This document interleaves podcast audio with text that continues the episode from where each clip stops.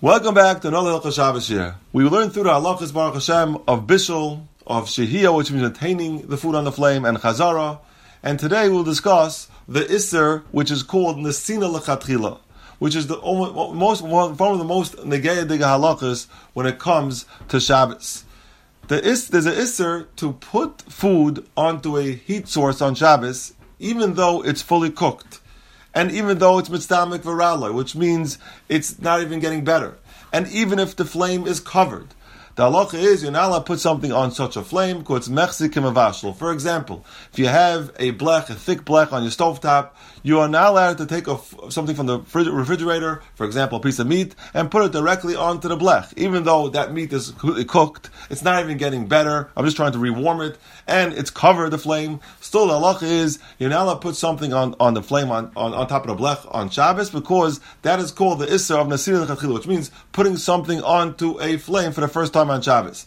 And you see this from the Isser Chazara. Chazara, if the halacha is, if you put it away, you're not allowed to put it back. Because it's that that's called Nasina L'chatchila. So here also the same thing. You cannot take something out of the refrigerator and put it onto the flame for the first time.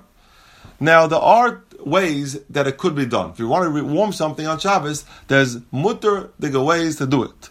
The Shulchan Aruch says in Siman Reish to Gimel that you're allowed to take a piece of some food which is fully cooked and put it on top of a pot that has food in it. You have a kadera full of cholent. You're allowed to take the kugel out of the refrigerator and put it on top of the crock pot. The same thing with challah. You're allowed to take the challah out of the refrigerator eh, or out of the freezer and put it on top of the crock pot. There's only one problem that if you take it out of the freezer, it might be a shiloh of the frost that's on the challah, and that you should be careful. Make sure there's no frost on it before you put it, because that could be a shiloh bishul on the frost. Another problem could be when you put uh, challah on top of a cholent is that it becomes fleshix. You put it on top of the cholent, the challah becomes fleshix. You can't eat it with butter anymore.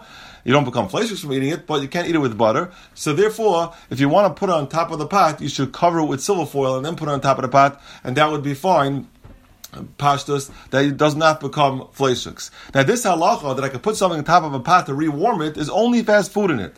If there's no food in that pot, so then it would be a problem. So right now we're talking about a case where there's no blech. The case is that you have something on the fire. For example, the people have the insert crock pots. A lot of them don't. A lot of people don't make a blech on that. So you have here a crock pot with with, with the insert and you'll have to do that before Shabbos. You, you, you do shehiyah. Now I want to take something out of the refrigerator, put it on top of that crock pot. No problem. That's cholent in it. But if it wouldn't have cholent, it would be an empty pot.